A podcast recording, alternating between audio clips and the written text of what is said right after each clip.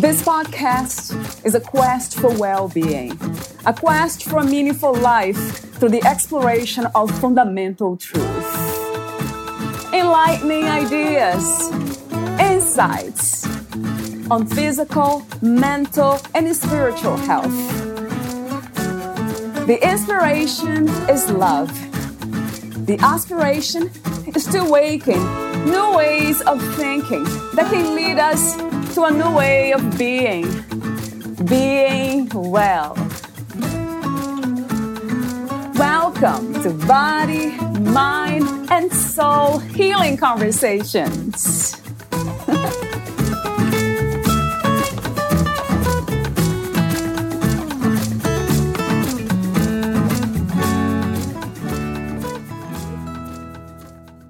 Good leaders must make good decisions for good reasons. Valeria Teles interviews Craig B. Whelden, the author of Leadership: The Art of Inspiring People to Be Their Best. Craig's leadership journey began as an Eagle Scout at age 14. 30 years later, he was the youngest general in the United States Army. Combined with another 9 years as a member of the Senior Executive Service with the U.S. Marine Corps, he has led thousands of soldiers, sailors, Marines, and civilians, while serving 10 years in Europe and another 12 in the Pacific. In 2011, he was inducted into the Purdue University Tri-Service ROTC Hall of Fame. In March 2019, he published Leadership: The Art of Inspiring People to Be Their Best, winning 3 book awards and attaining #1 international bestseller status on Amazon. Craig is now a global Fortune 500 speaker and lives in Bluffton, South Carolina. Meet Craig at craigwhelden.com.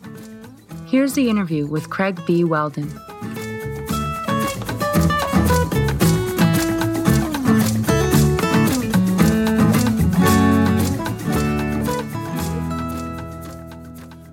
In your own words, who is Craig Whelden?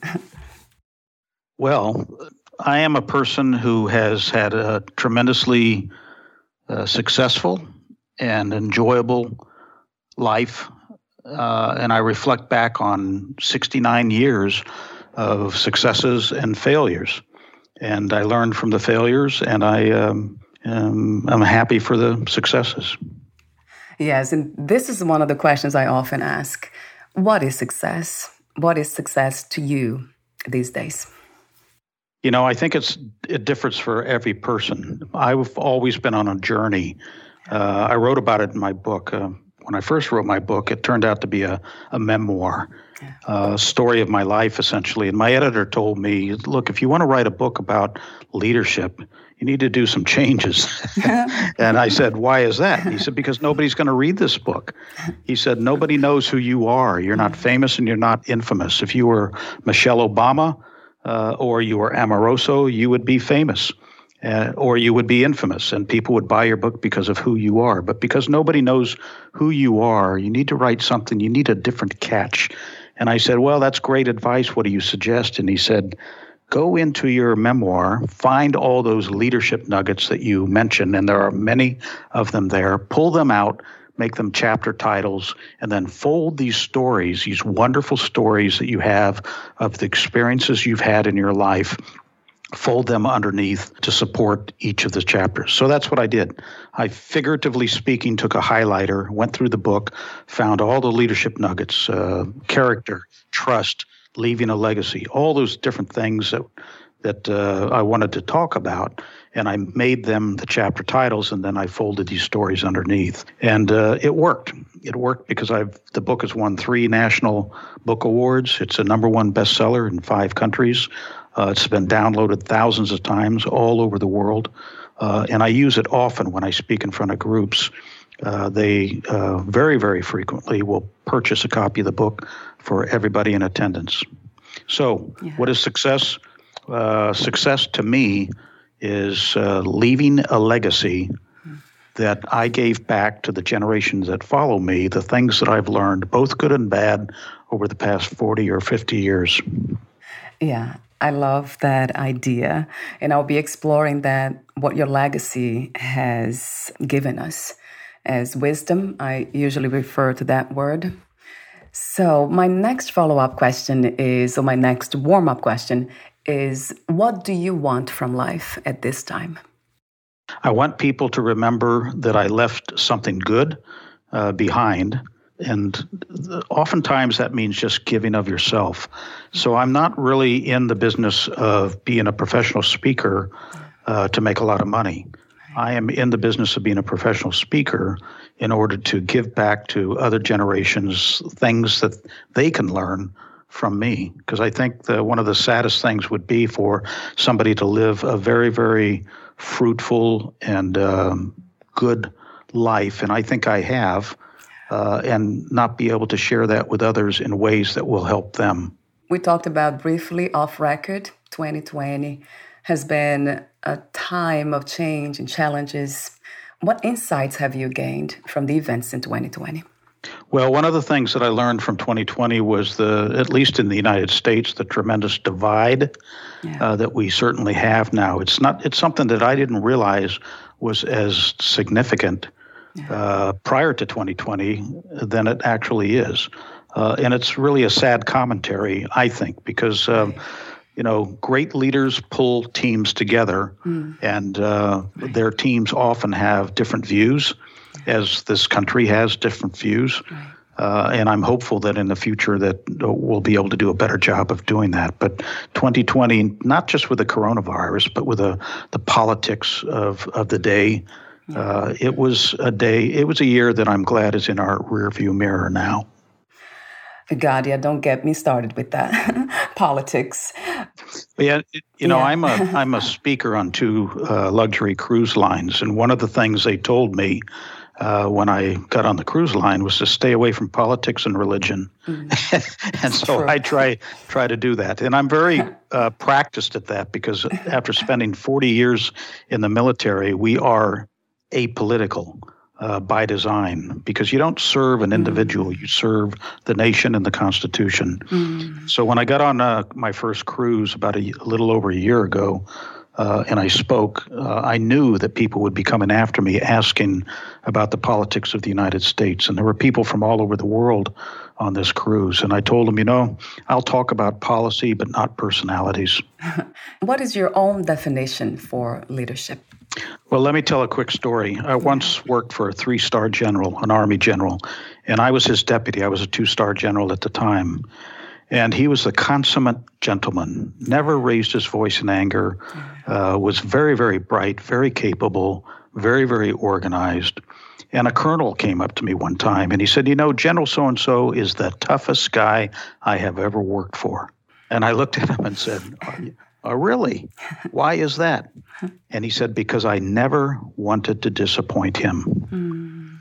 And boy, that told me volumes about how that colonel felt about his commander, the 3-star general. And quite frankly, everybody else in the organization felt the same way.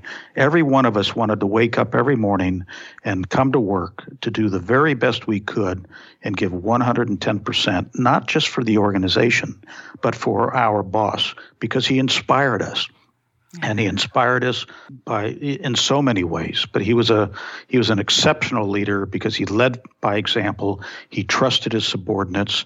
He treated us with the respect and dignity, no matter what the grade was, that all of us deserved. He never forgot that at one time he was a junior officer doing the sorts of things that many of the tens of thousands of soldiers that he led are currently doing for him. And he was an absolute inspiration.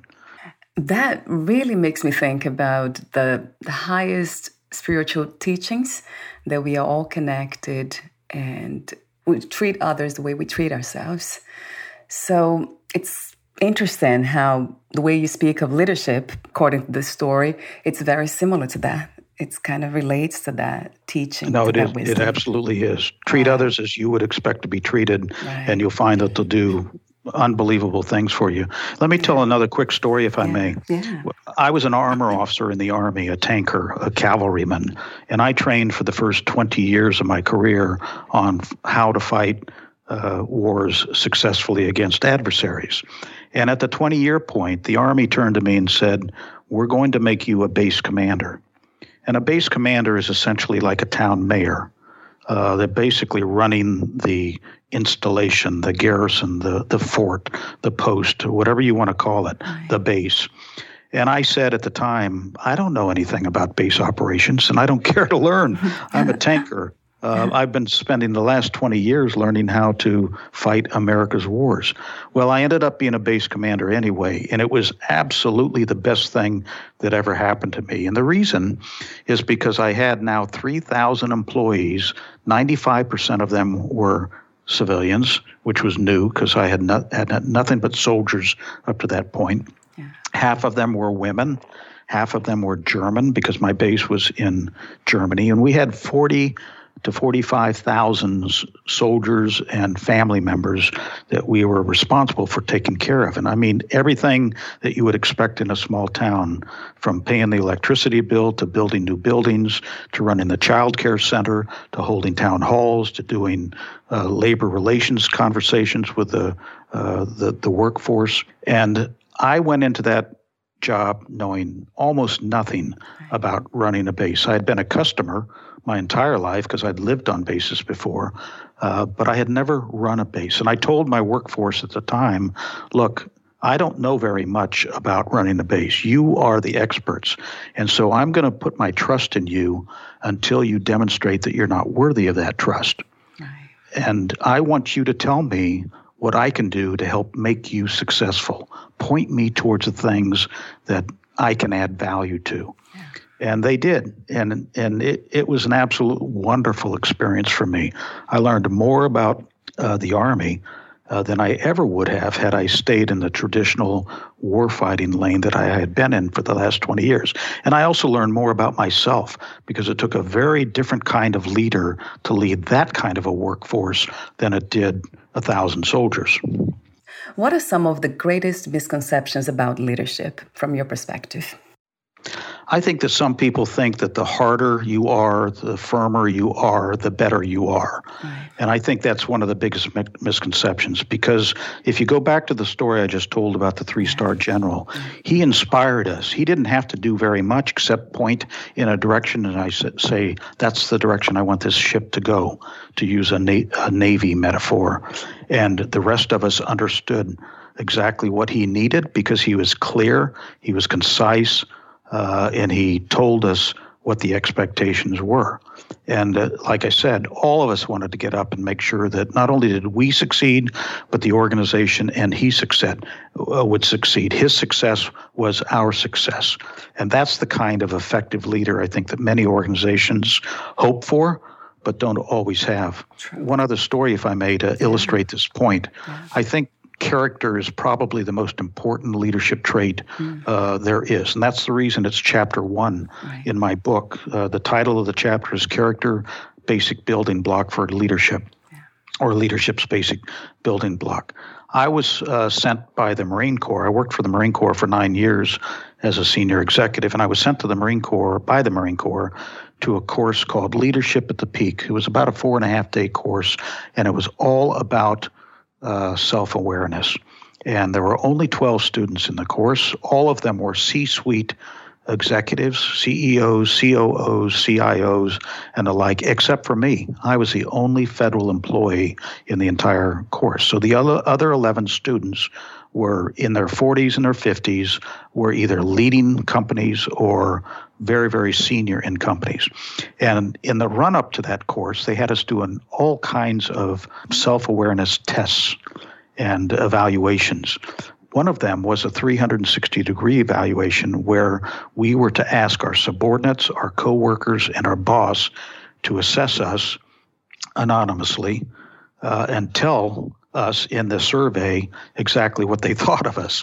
So when we got there on the very first day, they turned to a board on the wall and they said, you'll see up there a graph posted showing the results of these surveys that you did as students and that your contemporaries, your coworkers, and your boss did. And as there were no names on them at the time, but as we all looked at that, what I saw were probably 8 or 9 of the charts that I was looking at had a great disparity between the way the student viewed themselves and the way the rest of their organization viewed themselves, and not in a good way. Wow. In almost every case, these individual students thought more of themselves than their contemporaries and their subordinates thought of them. And so it was a wake-up call for them. And it was the next 3.5 to 4 days was all about peeling that onion back, figuring out why do we have this gap between the way others view you and the way you view you. When you look in the mirror, you need to make sure that you see yourself in the same mold that others see you if you're going to be an effective leader. Because if you don't, you're an emperor with no clothes on. That is so true. And that brings me to the topic of self-knowledge, which is a huge one, getting to know who you are. What are some of the strategies or exercise or practices that you adopted to get to know who you are? So when I was a company commander, and for your listening audience, a company is about anywhere from, let's say, 60 to 150 soldiers. I didn't really need to spend a lot of time with these soldiers, convincing them of how I thought, what I thought was important, the direction we need to go, because I was with them every single day. But the more senior you become in an organization, whether it's in the military or in the corporate world, it doesn't matter. The more you need to reflect on how am I going to communicate the direction I want this organization to go. And so when I became a battalion commander, I had 1,000 soldiers. Wow. And those 1,000 soldiers would rotate in and out of the organization every 2 to 3 years. So I would get new soldiers every single month. And at that point in time in the military, we write down what we call our philosophy of command. And the philosophy of command is kind of like a corporate vision statement and a value statement. It's sort of the same thing. Yeah. Anybody that reads my book will find that philosophy of command, which I wrote in 1989 in my book. It's Appendix A. And it basically lays out for the organization, here's the direction I want you to go. And here are those things that I view as very, very important and some things that are negotiable. Let me read the first and a couple of sentences on the first page. It says, as I join the 2nd Battalion, 10th Cavalry, I owe it to each of you to describe in some detail my philosophy of command. These basic beliefs and values have developed and grown throughout my 16 years in the Army. If you understand the thrust of this memo, you will understand me. And then it goes on, and I lay it out. Now, when I wrote that down in 1989, this is before the days of computers and word processing and all that. It was on a legal pad. And I then typed it up, and I sent it out to probably 12 or 15 different people that knew me very, very well. And I said, this is how I think that I think. I would ask for you to be very candid and provide me feedback. Am I kidding myself, or is this a true reflection of me?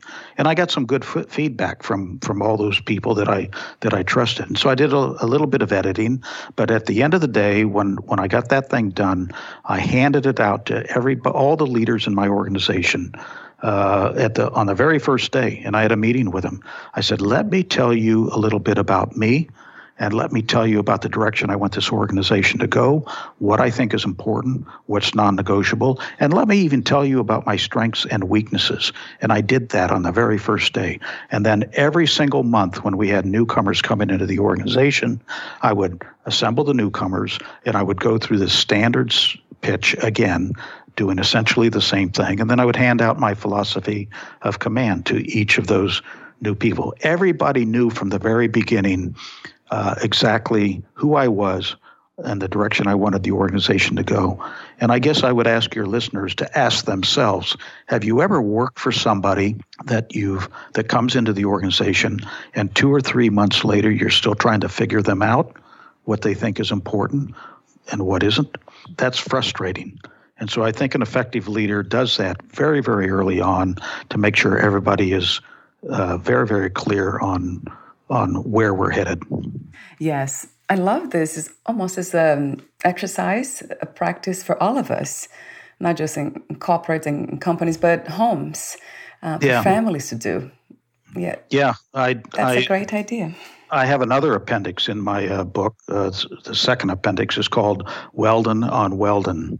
And that's a briefing that I used to give to people that said, let me tell you who I am and how I think. And let me also tell you what my strengths and what my weaknesses are. And I felt comfortable enough in my own skin to be able to say that early on. Because people have peculiarities. Let me tell another quick story, if I may. I once worked for a boss. He was a general officer, and he was brand new. And the very first time he had a meeting of his staff, let's say it was on a Tuesday at 9 o'clock. He came into the conference room. He sat at the end of the table, and there was a clock on the wall at the other end, one of those big white standard government clocks. And he was there at about 8:55, and people started coming in and sitting down. There were designated places for each of the staff to sit. And he didn't say anything. And then at 9 o'clock on the dot, and I mean when the second hand hit the 9 o'clock, he turned to his aide, who was a captain, and he said, "Close the door and lock it." Now, there were two people missing from the staff. And they came, but they came a couple of minutes after 9. They were late. And when they found that the door was locked, they knocked on the door. And the general turned to his aide and said, "Don't open the door." Wow. Now, he had a thing about timeliness. And I'm not criticizing that. I'm really not. Because I think people should have some discipline to be wherever they need to be on time.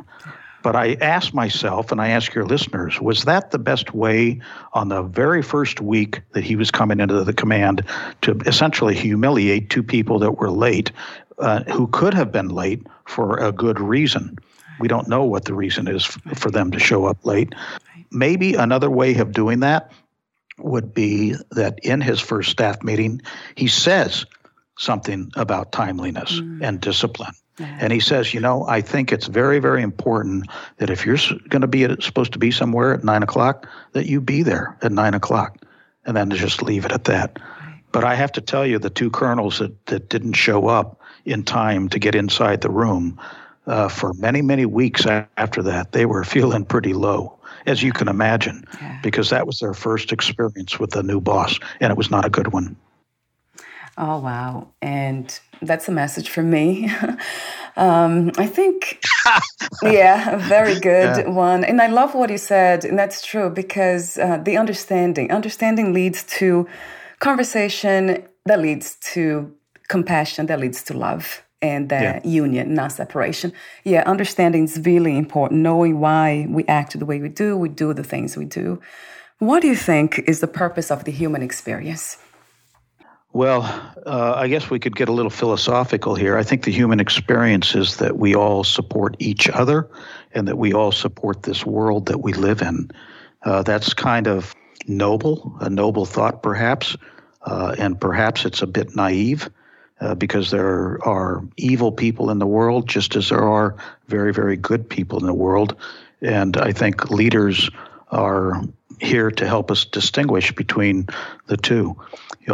I don't think personally that we're taking a very good care of our planet, and that if we don't take good care of our planet, our successors on this planet are going to regret it. And I don't think we take as good care of each other as we should. And that's why now that I have the means and the time to be able to give back, I spend a lot of my time doing exactly that, not just trying to help people be better people, but help those who can't help themselves. You say that leadership is complicated. Why is that? It's complicated because, there is no definitive answer I don't think there's a definitive answer for truly effective leadership. People often ask the question, is leadership something that is learned or is it something that comes naturally? Right. Is it, I think it's a little bit of both. I think there are people who are born to be good leaders because their character is solid, but it can be improved. And so if you look for example, the way the military recruits officers who are the leaders in the military, they look for people who have some natural talent, but they spend an awful lot of energy trying to refine that talent and improve that talent to make them the best they possibly can be. When I was a senior executive for the Marine Corps, and when I was a general officer for the Army, both those services sent me to a leadership course every single year. And the one that I mentioned in Colorado, Leadership at the Peak, where they had the self-awareness and the other CEO, that's just one of many, many that I went to. Now, I'm in my 40s, 50s, and 60s when I'm going to these courses. And I will tell you that learning never ends. True. You can constantly be learning. I'm learning something today just talking to you. I did a podcast last night with a guy who's 27 years old. He's younger than my kids are, and I learned an awful lot from him. Right. Learning never stops. And I think if you want to be the most effective leader, you never assume that you know it all. You are constantly learning to do better. What is the meaning of freedom to you? What is to be free? Another philosophical question, perhaps, because... I guess you could think of it in the sense of nation states that are more free than others are. Certainly, the United States allows freedom that North Korea does not. Those are two extremes, I think. But I'm not sure that everybody has the freedom that we would like them to have because they don't have the means to achieve that freedom. What do I mean by that? I would love to have been doing my entire life what I'm doing now, writing a book about leadership and then going on the speaking circuit. But I didn't have the freedom to do that when I was 20 years old. One, because I didn't have the experience of being a leader. I needed the time to be able to develop those leadership skills. And two, because I didn't have the means to support myself, to support a family, and to do those kinds of things. So I now have the freedom to do that because I've got, retirement income from two careers, one with the Army, one with the Marine Corps. And, I'm over 65, so I can even draw Social Security now. So now I can kind of do what I want, and I now have the freedom to be able to do it and not worry about it. But I've got two children. They're both out of college. They have families of their own. The only obligation I have is to my wife and to society at large. And so I try to give as much to society now that I possibly can because I know the clock is ticking. We're almost at the end, and I do have so many questions here for you that I won't be able to ask. We should do this a second time because I've got thousands of stories. Oh, I'd love to hear them. And I love your wisdom. Touch your audience. Right. Yeah, that's for sure. I would love that too. So let me select some of the questions. So your book, Leadership, The Art of Inspiring People to Be Their Best. When it comes to being our best, is that being and doing our best the same, or do you somehow distinguish these two states? I think it's the same church, perhaps a different pew in the same church. Yeah. But being first of all, I'm not sure that everybody can be their absolute best. You can almost always be better than you are. Right. And so one of the things the Army taught me decades ago was that after we do an operation or after we do a training event, we always did what we called an after-action review. What does that mean? AAR, after-action review. I talk about it in my book. Well, what it means is that we would then reflect on what did we just do, how well did we do it, what things did we do right, what things did we do wrong, and when we do this sort of thing again, how can we do it better than we did it this time? And we would always start those after action reviews off by having the leader of the organization stand up at the beginning and saying, let me tell you what I did wrong. Wow. Now, why did we do it that way? It's so that everybody in the organization that's junior to the leader then would feel free to and see that here's a leader that's standing up and admitting the mistakes that he or she made in front of the organization. And that really gave everybody an opportunity to be able to do exactly the same thing. So, success is a journey. It's not a destination, I don't think. You can always climb the mountain a little bit higher and make yourself better. do things better, be better. And I think anybody who thinks that they've arrived at the final destination is probably missing something. I love that too. I mean, I love pretty much everything you say because it resonates with the mind and the heart. Power, that's a word that a lot of, especially women, we refrain from using. So let me ask you this question. What is power to you? Wow. Let's substitute power for another word, which I'll use, influence. Mm-hmm. Yeah. If you are able to influence people or a situation, one could argue that you have power. Now, how do you influence people? You don't have to demonstrate through what one might characteristically call brute force or metaphorically, for example, leaders who scream and yell and intimidate, and those are all traits, I think, that are counterproductive. Right. Again, back to the three-star general who inspired the organization because of the way he was. He had all those basic character traits, which I think are, he had self-awareness to start with. He had humility. He had ambition, obviously. He had trust. He had understanding. He was a team player. He was ready to be led as well as lead. Those are all characteristics of effective leaders. He had power. But he had the power to influence us in ways that were positive rather than negative. And, I don't think we ever looked at him as having power. We looked at him as being inspirational. And so somebody who is inspirational, in fact, has power. Somebody who has the ability to lead people in ways that they are willing to go. They have power. I'm not a big fan of the word power either. Right. If what you're saying is, if the women in your audience don't like that word, well, guess what? I don't either.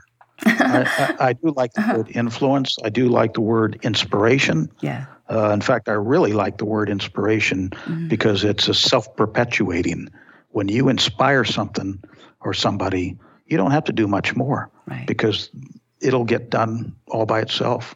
So true. I guess it's because we have confused the word power with control, manipulation, control, force. Yeah. Might be that. Yeah, I love these words too. Influence, to inspire, and to empower. That's exactly right. And trust. Oh, yes. There's a reason trust is the second chapter in my book. Yes, I love that. Oh, I have so many questions and I can't ask today, but yes, let's meet again. That would be wonderful.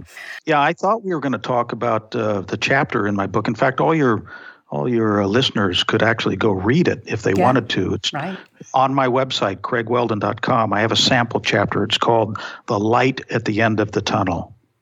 Yes. And I would encourage all your listeners to go read that chapter. And the next time we chat, perhaps we could talk about that. That would be wonderful. I'll have the link on the podcast profile too. So before I ask you my final questions, I have two questions for you. Would you like to add anything or read a passage in your book, Craig? Well, again, I think if people like the sample chapter on my website, they're going to love my book. And there are many, many testimonials and reviews of the book. As I said, it's won 3 national awards, book awards. It's a #1 bestseller in 5 countries. People are amazed that this military guy wrote a book which is really targeted not at the military, but for the rest of society. I wrote this book not for the military.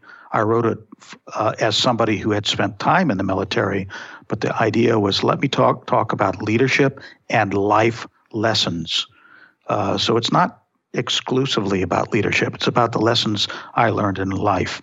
I tell the story of, in fact, that's chapter 18 of my first divorce early in my life and how devastating that was and how I overcame it. In the very next chapter, I talk about the suicide of my sister and what that meant to me and how that changed my life and changed my priorities. So, those are not associated with the military at all. And so I think your readers would really love the book, and I think they'd love to hear me on your show again.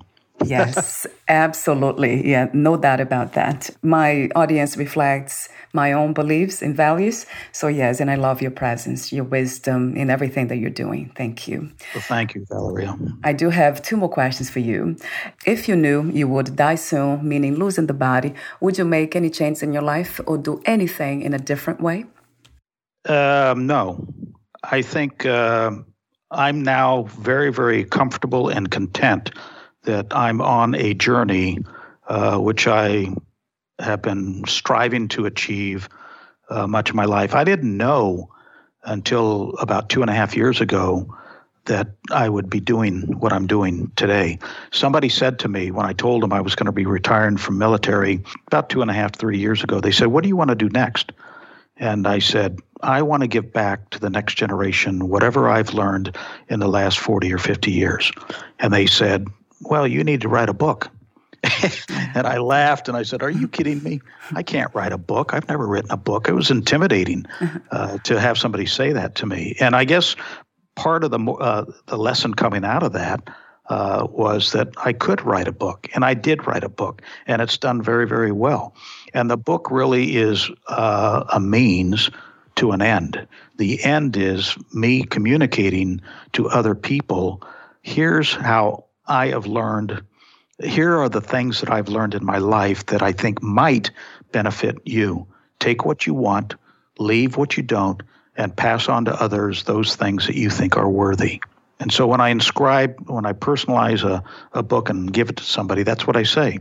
This is what I've learned. Take what you want, leave what you don't, and pass on whatever you think is worthy. And there's lots of what I'll call nuggets in the book that you can pick up, put in your rucksack, and carry with you the rest of your life. And I think if I die tomorrow, I'll feel comfortable that I will have left a legacy worth leaving. My last question to you, what are three things about life you know for sure as of this moment? Life can be good, bad, or ugly, and often is for different people, and it can be better for some and worse for others. Yeah. But I think every single one of us has gone through difficult times in our life. I certainly have, both professionally and personally. And there is the title of chapter 18, which is the sample chapter on my book. Mm. There is light at the end of the tunnel, oftentimes. And many times people can't see it. They go into a dark place and they think they're going to stay there. They think there's no way out. And I have had enough experiences in over 6 decades to know that when you get into a dark place, very frequently, through perseverance, through help from others, through hope, through faith, and time, you oftentimes come out the other end better off for it.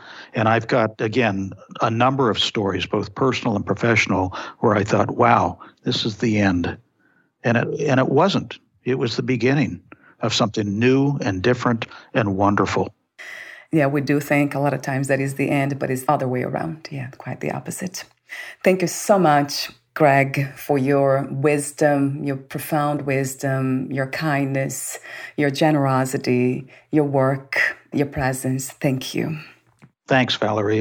It's been a wonderful half hour or so, and I'd love to do this again. Oh, great.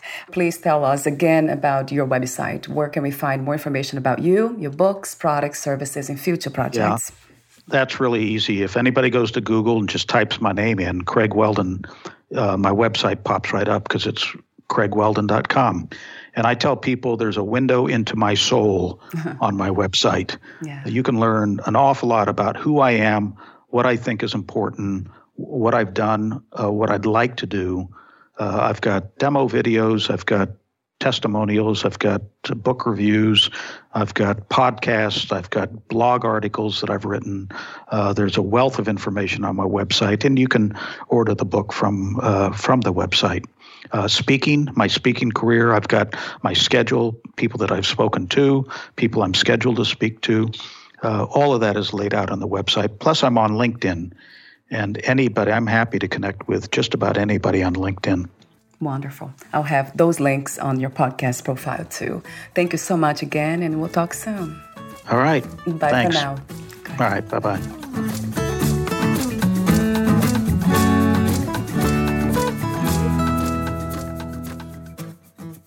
Thank you for listening.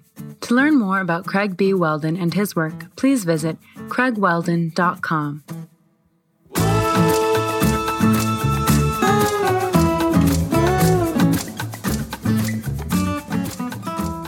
To learn more about this podcast, please visit fitforjoy.org/podcast.